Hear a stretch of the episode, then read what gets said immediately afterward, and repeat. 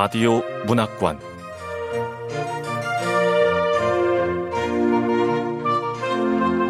한국 단편문학 특선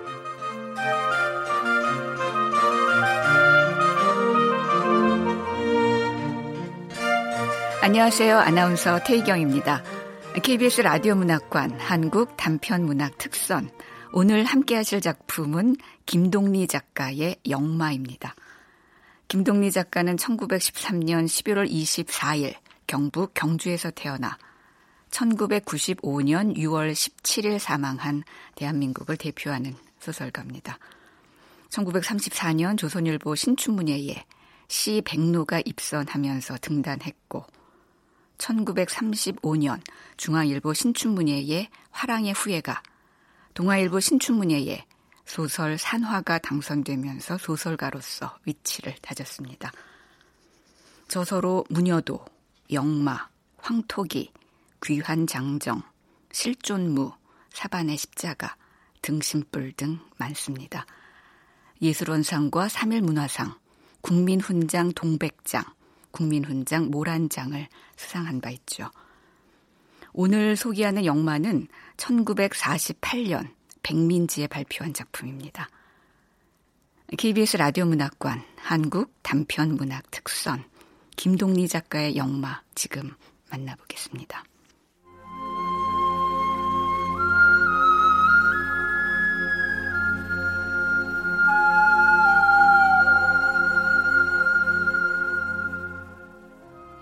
역마 김동리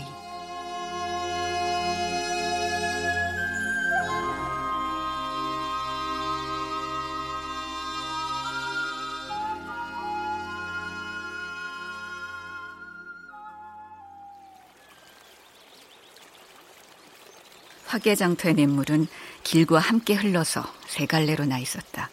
한 줄기는 전라도 구례 쪽에서 오고 한 줄기는 경상도 쪽 화개협에서 흘러내려 여기서 합쳐서 푸른 산과 검은 고목 그림자를 거꾸로 비춘 채 호수같이 조용히 돌아 경상, 전라, 양도의 경계를 그어주며 다시 남으로 남으로 흘러내리는 것이 본류였다. 하동 구례 쌍계사의 세 갈래 길목이라 보고 가는 나그네로 하여 화개장터엔 장날이 아니라도 언제나 흥성거리는 날이 많았다. 지리산 들어가는 길이 고래로 허다하지만 쌍계사 세이암에 화개엽 시오리를 끼고 앉은 화개장터의 이름이 높았다. 도둑사이소 도라지네스에 아침에 아침에 좀해 보고 가소. 아, 그시기 실, 팔을, 면경, 없는 빼고 다 있어라. 짭짤한 자방고능 한손 드디어 가시오. 미역 청각도 있구만요. 장날이면 지리산 화전민들의 더덕, 도라지, 두릅, 고사리들이 화개골에서 내려오고 전라도 황하장수들의 실, 바늘, 면경, 족집게, 골백분들이 또한 구례길에서 넘어오고 하동길에서는 섬진강 하류의 해물장수들이 김, 미역, 청각, 명태, 자반조기, 자반고등어들이 올라오곤 해 산협치고는 꽤 은성한 장이 서는 곳이기도 했으나 그러나 화개장터의 이름은 장으로 하여서만 있는 것은 아니었다. 에이, 주부! 나가 또 왔지라! 아이고! 막걸리 한 대 박치셔? 어서 오시오! 어메, 벌써 달코가 됐는갑네. 어메! 아, 이 집은 올 때마다 손님이 많소이. 여기서 막 이 집 주인장 열심히 후하니까 또 온다 아닙니까? 하모 아, 같은 값이면 옥환에 주막 오는 게 좋다 안 합니까? 아, 그러지라.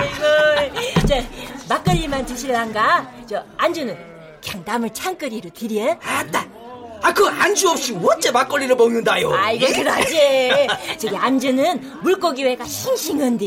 이, 주모, 이. 우리도 그 싱싱한 회 한 접시 좀 있어. 이. 어, 나도. 그, 그, 저기, 저, 싱싱한 회 좀 주셔. 아이고, 예, 예, 알았어. 이거, 짧게만 기다리시오.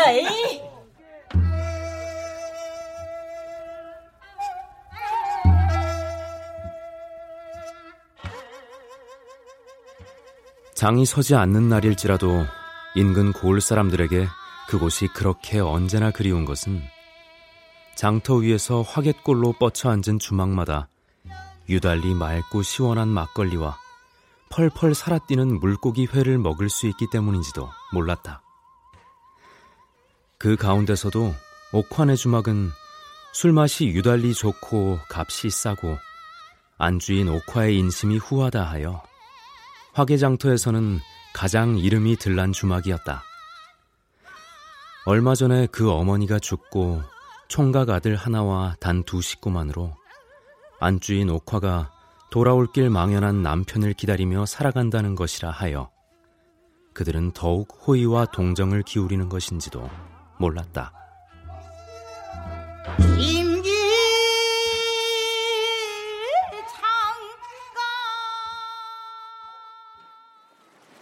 잠깐 늘어진 버드가지가 강물에 씻기고 저녁놀에 은어가 번득이고 하는 여름철 석양 무렵이었다. 나이 예순도 훨씬 더 넘어배는 늙은 채장수 하나가 챗바퀴와 바닷감들을 어깨에 걸머진 채 손에는 지팡이와 부채를 들고 옥환의 주막을 찾아왔다.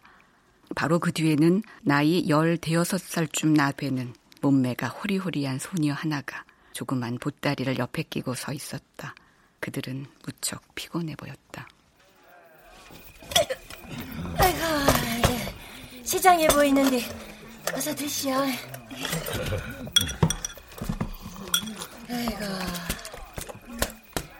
어...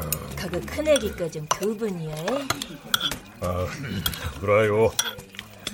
살기는 구례에 사는데 이번엔 경상도 쪽으로 거리를 떠나온 길이지라. 아이고, 이제 고향도 그래요. 본시 고향은 여순지 젊었을 때는 친구 따라 구례도 와서 살다 목포로 광주로 어 나중엔 진도로 건너가서 열여덟 해를 살았지라. 아이고, 그게 진도서 이십 년을 사셨구만요. 아이고, 늙은 게 일감 주는 사람도 없고 몇 해 전부터 또 구례로 돌아왔지라.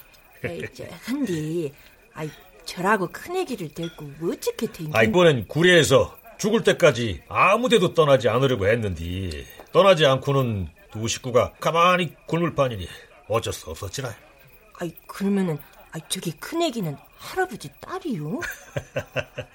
그래요. 예? 아이, 뭔 놈의 팔자가 평생 객지로만 돌아다니고 난 게 고향 삼아 돌아온 구례 땅도 객지나 매한가지요. 어디 의탁할 것도 없고. 사는 것이 다 그런갑소. 나도 젊었을 때는 노는 걸 꽤나 좋아했지라. 예? 동무들과 광대도 꾸며갖고 댕겨봤는데 젊어서 한번 바람이 들어놓은 게 평생 잡기가 어렵구만이라. 예? 아따, 그 바람이 원체 무섭단 허요. 아, 나가 이 장터에서도 하룻밤 놓은 일이 있었는데. 아, 여그 장터 말이요? 가만히 있어보자. 그러니까 그것이 스물네 살 때 정촌인께 꼭 서른여섯 해 전일 것이요. 바로 이 장터에서도 하룻밤 논 일이 있었지라. 노인은 조용히 추억의 실마리를 더듬는 듯 방안을 두리번거리며 살펴보곤 하는 것이었다. 서른여섯 해 전이면... 아이고, 아, 아니겠지. 아이고, 설마... 아이고, 참...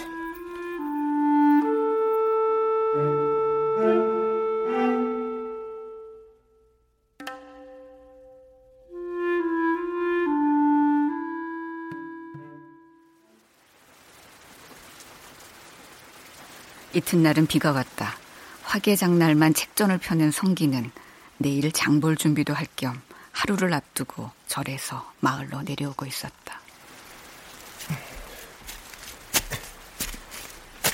처음엔 글을 배우러 간다고 할머니에게 손목을 끌리다시피 하여 간 곳이 절이었지만 이쯤 와서는 매일같이 듣는 북소리, 목탁소리, 그리고 그 경을 치게 흰맑은 은행나무, 영주나무, 이런 것까지 모두 실증이 났다.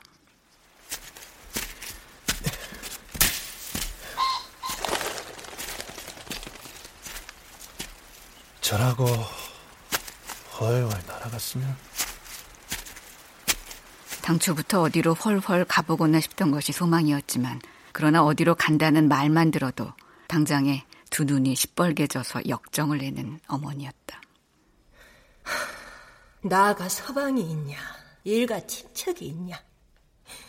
너 하나만 믿고 사는 인연 팔자에 네 거정 밤낮 어디로 간다고만 하면은 나는 누구를 믿고 사냐. 이 어머니의 넋두리는 인제 귀에 못이 박일 정도였다. 이러한 어머니보다도 차라리 열 살 때부터 절에 보내 중지를 시켰으니 이제 역마살도 거진다 풀려갈 것이라고 은근히 마음을 늦추시는 편이던 할머니는 그러나 갑자기 세상을 떠나버렸다. 당사주라면 사족을 못 쓰던 할머니는 성기가 세 살 났을 때 보인 그의 사주에 시천역, 그러니까 역마살에 들었다 해 한때는 얼마나 낙담을 했던 것인지 모른다.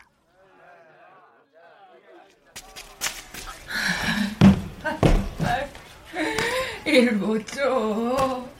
어머니, 우리 성기 사주에 시천역 들었다는 거 아니지라. 그 할매가 무엇을 잘 모르고 하는 소리지라. 나가 쌍계사 큰스님한테도 가서 물어보고 지리산에서 도당은 도사님한테도 가봤는데 아유, 전성 제비 팔자를 따라가려는 게 참. 부모 안다는 자식 없다는데 근본은 다 엄니 탓이지라.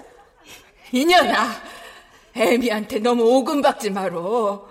내가 널 버리고 그놈을 찾아가냐, 아니면 너더러 찾아달라 성화를 댔냐. 서른여섯 해 전에 꼭 하룻밤 놀다 갔다는 젊은 남사당의 진양조가랑에 반해 옥화를 베게 된 할머니나 구름같이 떠돌아다니는 중과 인연을 맺어 성기를 가지게 된 옥화나 다같이 화개장터 주막에 태어났던 그녀들로서는 별로 누구를 원망할 턱도 없는 어미 딸이었다. 이에 할머니는 성기에게 중지를 시켜서 살을 떼우려고도 서둘러 보았던 것이고 중질에서 못 다 푼 살을 이번에는 옥화가 그에게 책장사라도 시켜서 풀어보려는 속셈인 것이었다. 저 왔어라.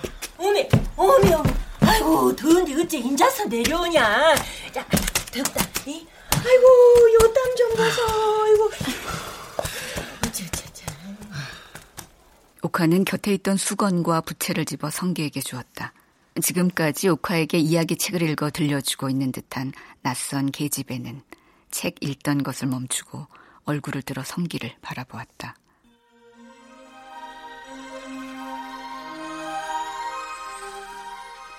갸름한 얼굴에 흰 자위, 검은 자위가 꽃같이 선연한 두 눈이었다.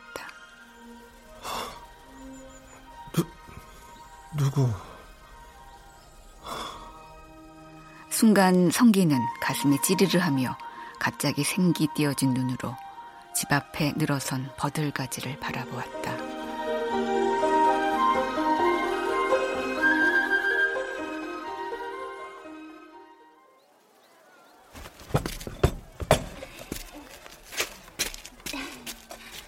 어, 옷 같구만. 최장수 딸이요. 최장수? 이 구례 산다 글드만. 쭉 애기가 최장수 무남 동년디. 뭐 어쩌냐게 최장수는 화개골로 들어가 벌써. 야. 이참에 하동으로 휘어서 진주 짝으로 나가볼 참이라는디. 하동 짝으로 나갈 때 데리고 가겠다고 하도 간청을 여갖고 나가 그동안 조금 맡아지기로 한 것이여. 딸애가 곱제. 화개골에선 며칠이나 있겠다는디? 이, 그 들어가 보고 재미나면 지리산 짝으로 깊이 들어가 볼 눈치도만. 아야, 어떠냐? 아이, 그래도 그런 사람 딸 낳기는 안 되지? 아니, 뭐 개연이란다. 저그 애기 이름 개연. 성규는 잠자코 밥숟가락을 들었다. 그러나 밥은 반도 먹지 않고 상을 물려버렸다.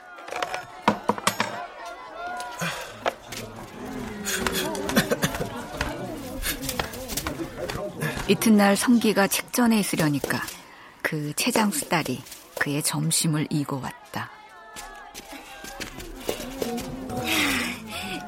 여기 아, 늘 점심 갖고 오던 상돈 엄마가 안 오고 남의 큰애기한테 아, 이런 일 거 좀 미안하구먼. 자, 식기 전에 얼른 드셔. 아.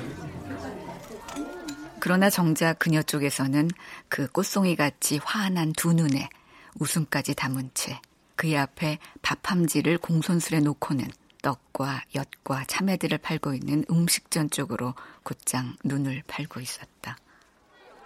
상돌 엄마는 어디 갔는데?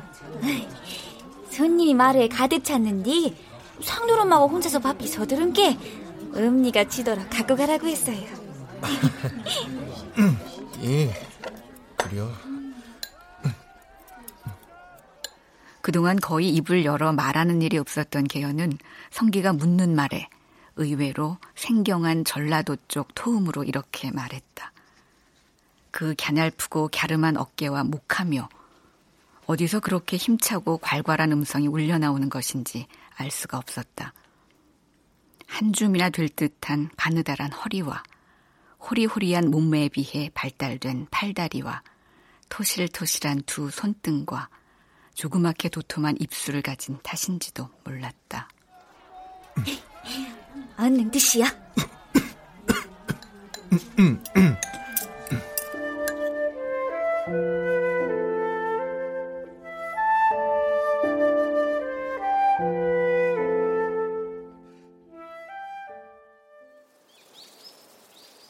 개연아, 오빠 세수물 놔드리라잉.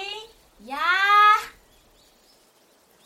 이튿날 아침에도 옥화는 상돌 엄마를 부엌에 둔 채 역시 개연에게 성기의 시중을 들게 했다.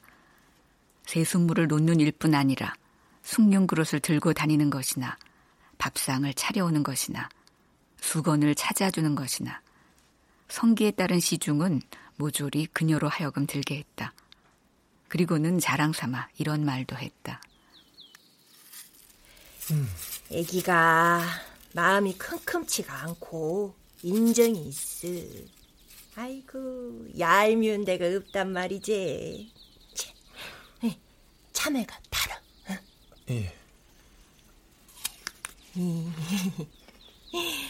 아이고, 자아버지는 뭔 일인지 반 억지 비슷하게 나만 믿겠다고 아주 양딸처럼 나한테 다 맡기고 싶은 눈치도만. 음. 자, 아야 있잖냐. 너 언제 한번 자 데리고 가서 칠불 귀경이나 좀 시켜줘. 칠불 귀경이요? 그래요. 들어본 게 구례에 있는 뭐 저 집이래야 구례읍에서 외따로 떨어지는 먼 산기슭 밑에 이웃도 없이 있는 오막살인가 보더라. 아이고, 그런 데서 살았는디 뭔 귀경거리가 있었겠냐.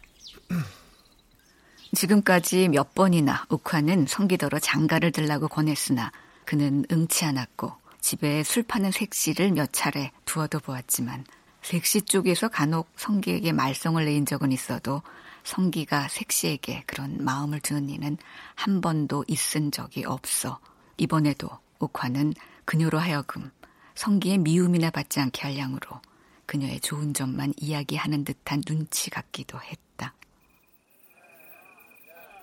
엄니, 응. 저 내일 책값 수금하러 칠불암 다녀와야 하는데. 이, 봤다, 그거 참 잘됐다. 아, 개연이도 며칠 전부터 산나물 캐러 간다고 배려는 중인데 좀 데리고 가불제. 아, 아니. 아유, 어차피 칠불암 귀경은 한번 시켜줘야 하잖냐. 아, 그렇게 데리고 가라고.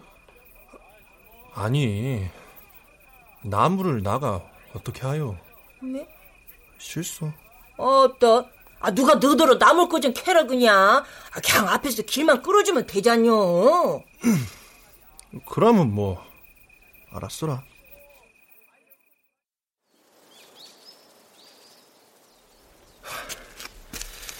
이것이 저의 발에 맞으려나? 오메, 너 개윤이 집신 사오냐? 아, 아이고, 아따, 이거 근데 오늘 칠불 보러 갈라는데 날씨가 설찬이 덥다. 응? 여름인데요, 뭐. 아야, 개연아, 너 아직도 옷 다 안 입었냐? 다 입었어요, 언니. 에, 후딱 나와라, 이. 언니, 나와줘요. 황라적삼에 가는 삼배 치마를 갈아입고 나오는 개연은 그 선연한 두 눈에 흰 자위, 검은 자위로 인해 물에 어레인 한 송이 연꽃이 떠오르는 듯했다. 오메 오메 오메, 아따, 야, 콩 다가 스무 해 전에 입었던 것인데, 아이고, 야, 야, 너 일로 와봐라. 야, 에이구, 너 옷걸음을 뺄 줄 아냐? 잘 모르지라. 에이구, 자, 한번 보자. 자, 아이고, 저렇게 꺼내 갖고 품을 좀 줘 놨더만 이라고 청승스레 많네. 너 보기보단 품을 많이 입는다이. 나만 지러해. 야. 아야, 여기 점심이야. 배고플 때 오빠랑 같이 먹으라이. 뭐대? 후딱 가자고. 아, 오, 오빠 같이 가요.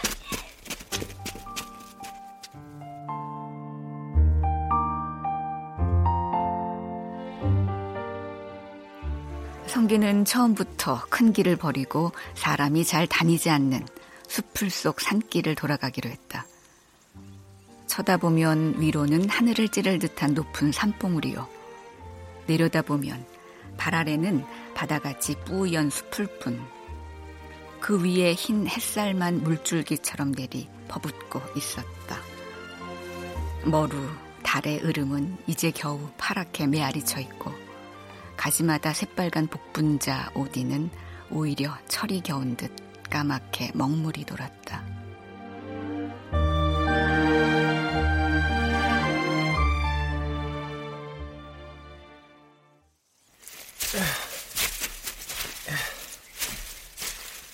아니, 얘는 어째 처지는 거야, 자꾸. 빨리 오지 않고 뭐하냐?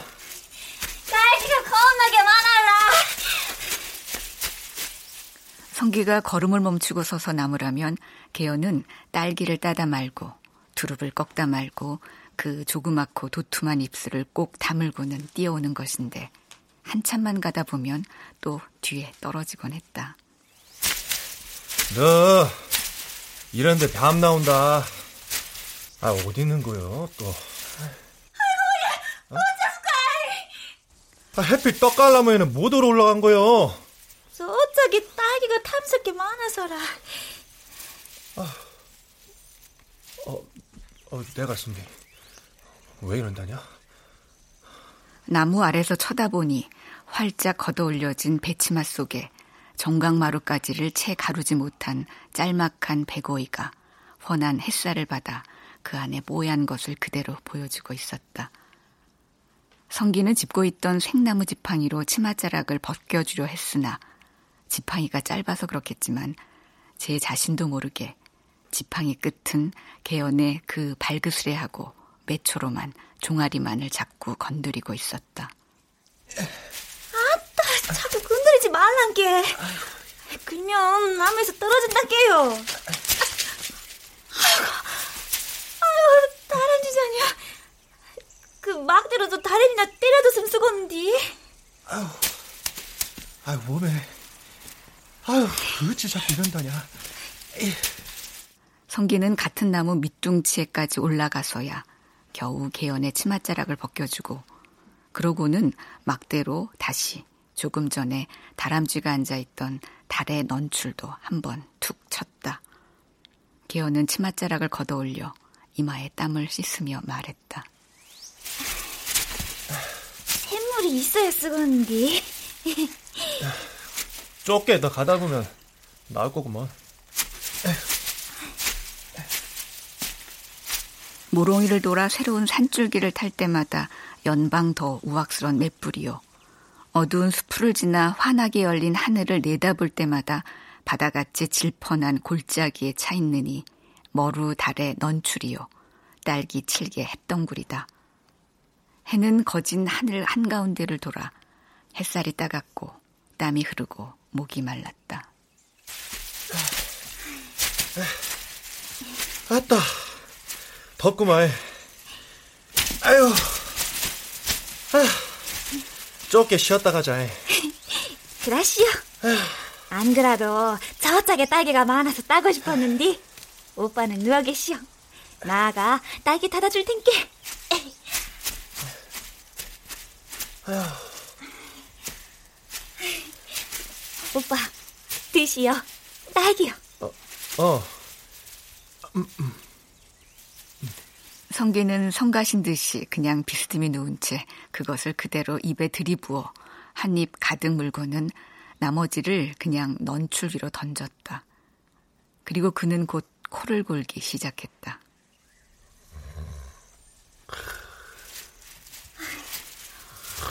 아, 딸기 또 따왔는데 참 잘 잔단게. 이번 딸기는 나가 먹어야겠구만. 아, 나도 잠이나 자볼까만. 아따, 어메, 목말라. 배도 고픈데. 오빠, 일어나 샘물 찾아가잔께. 음. 오빠. 개연은 성기의 어깨를 흔들었다. 성기는 눈을 떴다. 성기는 몸을 일으켜 그녀의 동그스름한 어깨와 목덜미를 껴안았다. 그리고는 입술이 포개졌다.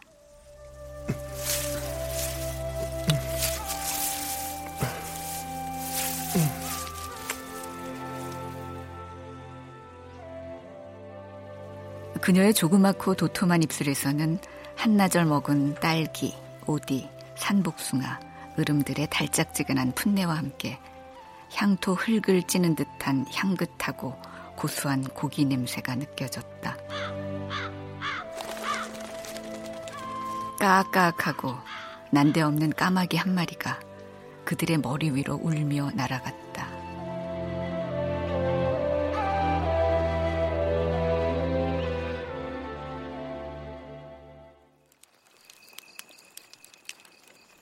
화개골로 들어간 최장수 영감은 보름이 넘도록 돌아오지 않았다.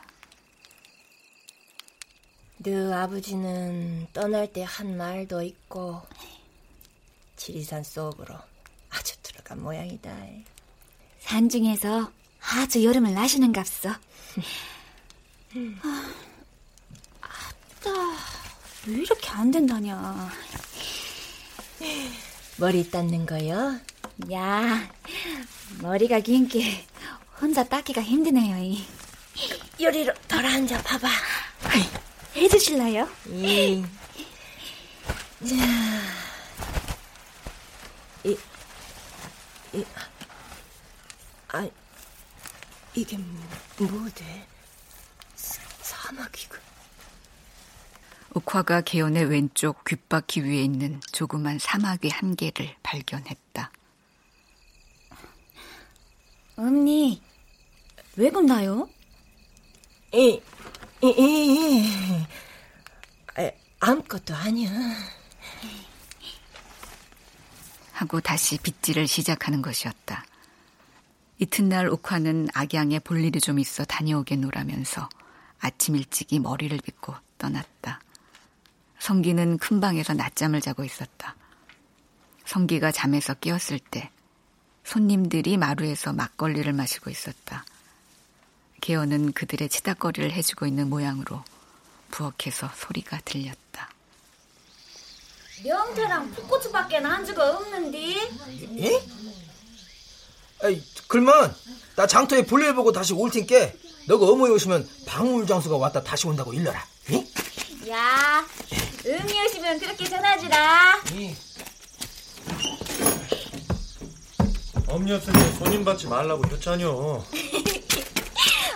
하지만 오늘 해남긴 미술은 쉬어질 것인디 그냥 되면 음리가 오셔서 화내지 않겠어.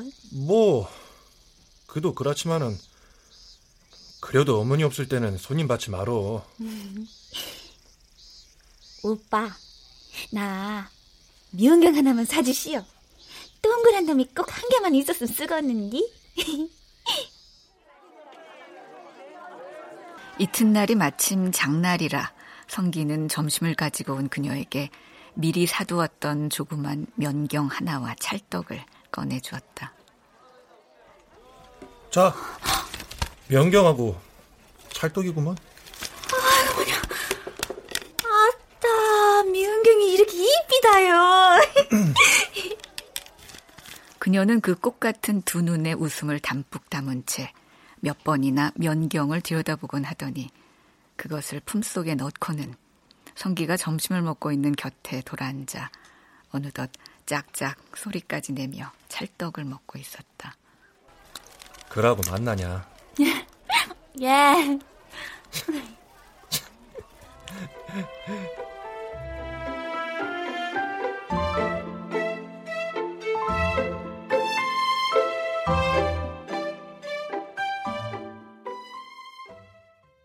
한 번은 성기가 절에서 내려오려니까 어머니는 어디 갔는지 눈에 띄지 않고 그녀만이 마루 끝에 걸터 앉은 채 이웃 주막에 놈팡이 하나와 더불어 함께 참외를 먹고 있었다. 성기를 보자 좀 무안스러운 듯이 얼굴을 약간 붉히며 곧 일어나 반가운 표정을 지어 보였다. 오빠! 오빠도 참외 좀 먹어볼게요.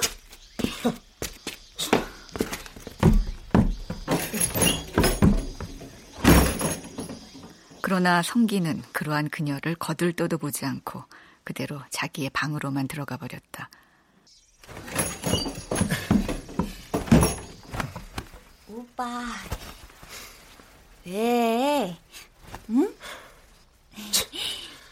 오빠. 그녀가 두 팔을 성기의 어깨 위에 얹어 그의 목을 껴안으려 했을 때 성기는 맹렬히 몸을 뒤틀어 그녀의 팔을 뿌리치고는 미친 것처럼 뛰어들어 나귀를 때리기 시작했다. 처음 그녀는 찡그린 얼굴로 성기를 쳐다보며 두 손을 내밀어 그의 매질을 막으려 했으나 두 차례, 세 차례 철썩철썩하고 그의 손이 그녀의 얼굴에 와닿자 방구석에가 얼굴을 쿡 처박은 채 얼마든지 그의 매질에 몸을 맡기듯이 하고 있었다.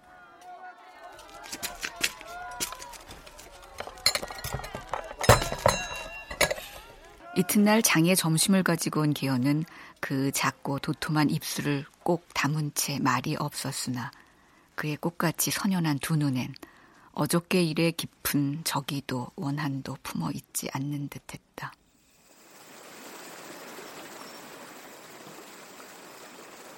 그날 밤 그녀가 혼자 강가에 나와 있는 것을 보고 성기는 그녀의 뒤를 쫓아갔다. 하늘엔 별이 파랗게 빛나고 있었으나 나무 그늘은 강가를 치랴같이 뒤덮고 있었다. 개연은 성기가 바로 그녀의 곁에까지 왔을 때 일어나 성기의 턱 앞으로 바싹 다가들어서며 낮은 목소리로 이렇게 불렀다. 오빠, 요즘 어쩌자고 만날 절에만 누워있는 것이요? 예? 그 즈음 성기는 장을 보러 오는 날 외에는 절에서 일체 내려오지를 않았다. 옥화가 악양명도에 갔다 소나기에 젖어 돌아온 뒤부터는 어쩐지 그와 그녀의 사이를 전과 달리 경계하는 듯한 눈치라. 본래 심장이 약하고 남의 미움받기를 유달리 싫어하는 그는 그러한 어머니에 대한 노여움도 있고 해 기어코 절에서 배겨내려 했던 것이었다. 이날 밤만 해도 개연의 물음에 성기가 무어라고 대답도 채 하기 전에 옥화의 목소리가 또 어느덧 들려오고 있었다. 그... 개연아! 개연아! 아... 언니도 어째 저다지 야속한 것이요.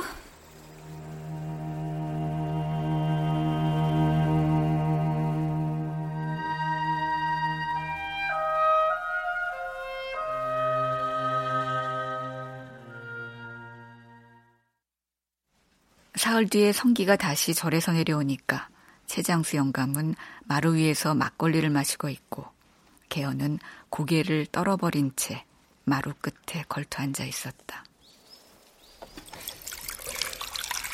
아, 그동안 신세가 참 많았소니. 머리를 감아빗고 새옷, 새옷이래야 전날의 그 항라적삼을 다시 빨아 다린 것을 갈아입고 조그만 보따리 하나를 곁에 두고 슬픔에 잠겨있던 개헌은 성기를 보자 그 꽃같이 선연한 두 눈에 갑자기 기쁨을 띠며 허리를 일으켰다.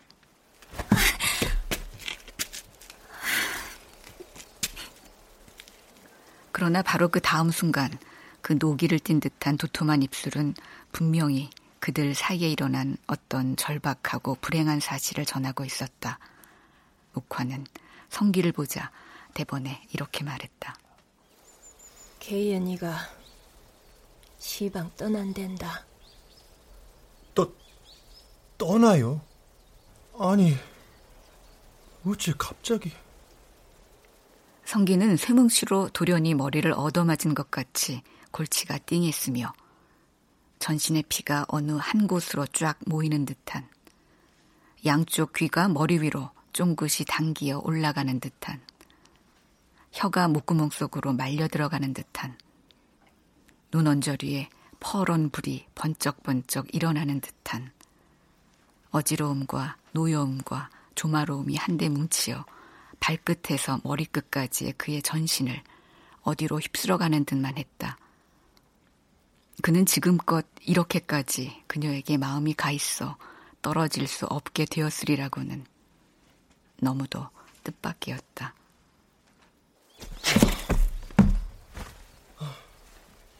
아들이 참 잘생겼어. 여수로 간다고요? 아, 그래요. 지리산에서 우연히 옛날 고향 친구 아들을 만났지라. 참, 사람이 죽으란 법은 없는갑소. 친구 아들이 여수에서 큰 공장을 경영한다는디, 아, 나한테 고향 가서 같이 살자고 하나요.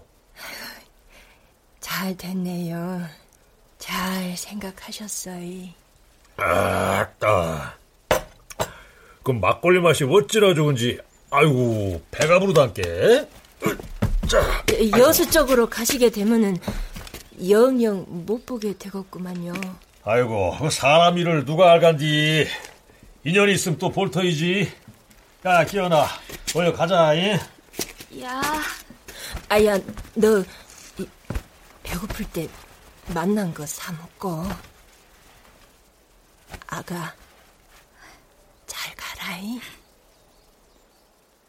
옥화는 개헌의 조그만 보따리에다 돈이 든 꽃주머니 하나를 정표로 넣어주며 하직을 했다. 개헌은 애걸하듯 호소하듯한 붉은 두 눈으로 한참 동안 옥화의 얼굴을 쳐다보고만 있었다. 언니.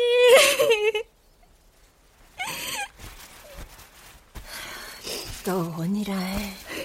응? 또 와.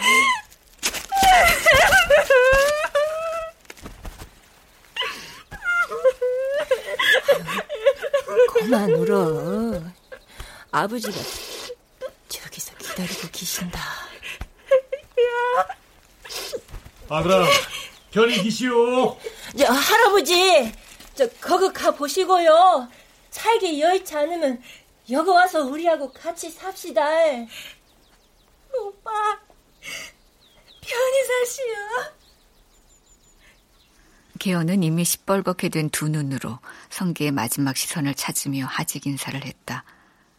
성기는 개헌의 이 말에 꿈을 깬 듯 마루에서 벌떡 일어나 개헌의 앞으로 당황히 몇 걸음 어뜩어뜩 걸어오다간 돌연히 다시 정신이 나는 듯 그 자리에 화석처럼 발이 굳어버린 채 한참 동안 장승같이 개헌의 얼굴만 멍하게 바라보고 있었다. 저, 저, 저. 오빠, 별이 사시오. 개헌의 시뻘겋게 상기된 얼굴은 옥화와 그녀의 아버지가 그녀들을 지켜보고 있다는 것도 잊은 듯이 성기의 얼굴만 뚫어지게 바라보고 있었으나 버드나무에 몸을 기대인 성기의 두 눈엔 다만 불꽃이 활활 타오를 뿐 아무런 새로운 명령도 기적도 나타나지 않았다.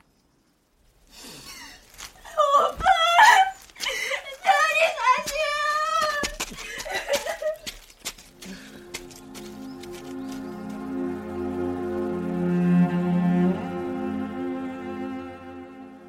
거의 울음이 다 된 마지막 목소리를 남기고 돌아선 개연의 저만치 가고 있는 항라 적삼을 고운 햇빛과 늘어진 버들가지와 산울림처럼 울려오는 뻐꾸기 울음 속에 성기는 우두커니 지켜보고 있을 뿐이었다.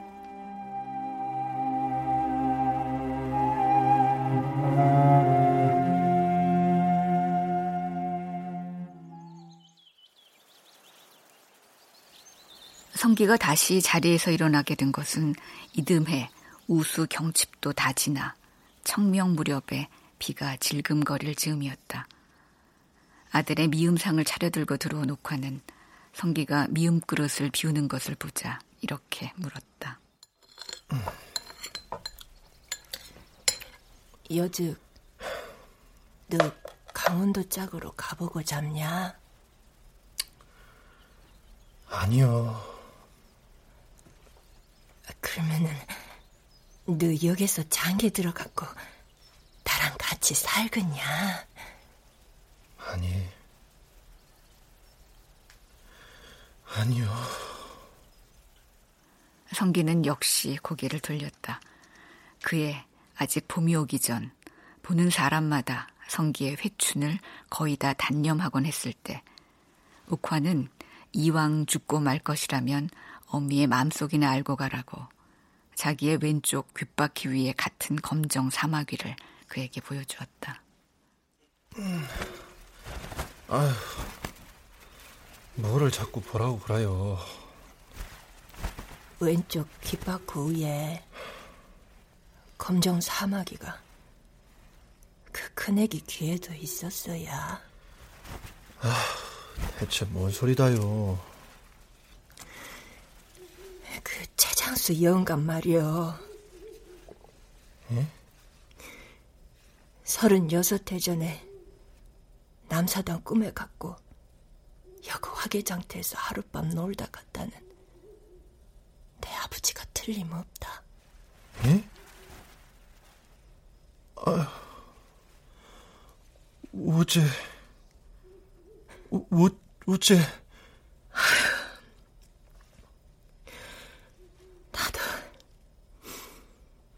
처음에 최장수 영감이 서른여섯 대 전이라고 했을 때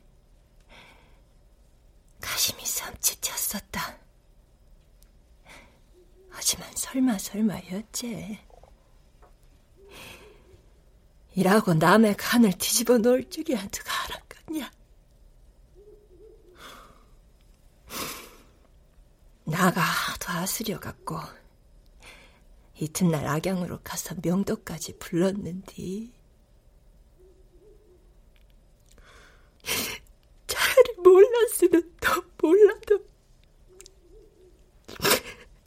한번 알고 나서야 일륜이 있는디 어쩌겠냐. 그게 너 너 부디 애미 너무 야속다고 생각지 마라. 옥화는 아들의 뼈만 남은 손을 눈물로 씻었다. 옥화의 이 마지막 하직같이 하는 통정 이야기에 의외로 성기는 도로 힘을 얻은 모양이었다.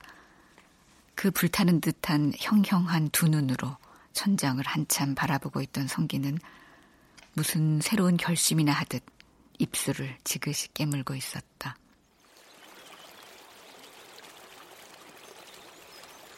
그리고 나서 한 달포나 넘어 지난 뒤였다. 성기가 좋아하는 여러 가지 산나물이 화개골에서 연달아 자꾸 내려오는 이른 여름의 어느 장날 아침이었다. 엄니, 나 여판 하나만 맞춰주시오. 뭐시오? 이웃 반? 니도 니 애비처럼 떠나겄단. 그려. 그려.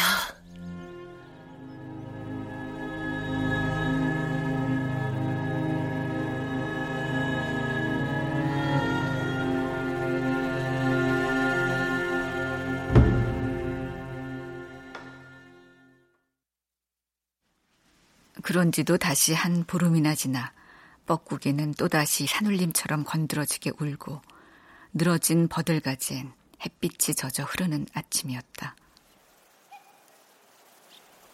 새벽녘에 잠깐 가는 비가 지나가고 날은 다시 유달리 맑게 개인 화개장터 삼거리길 위에서 성기는 그 어머니와 하직을 하고 있었다. 힘들면 언제라도 돌아오니라이. 야. 갈아입은 옥양목 고이적삼에 명주수건까지 머리에 질끈 동여매고 난 성기는 새로 맞춘 새하얀 나무 옆판을 질방에서 니직하게 엉덩이 즈음에다 걸었다. 윗목판에는 새하얀 가락엿이 반 넘어 들어있었고 아랫목판에는 팔다 남은 이야기책 몇 권과 간단한 박물이 좀 들어있었다.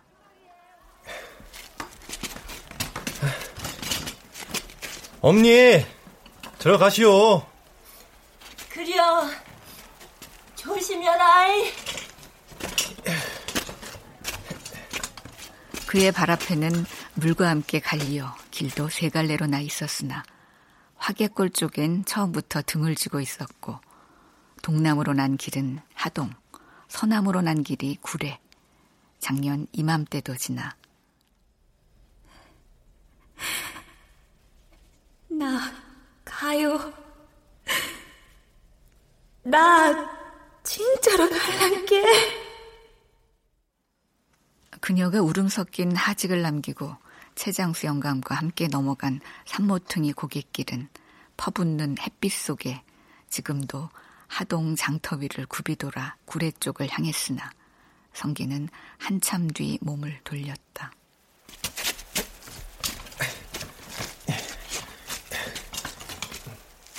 그리하여 그의 발은 구례 쪽을 등지고 하동 쪽을 향해 천천히 옮겨졌다.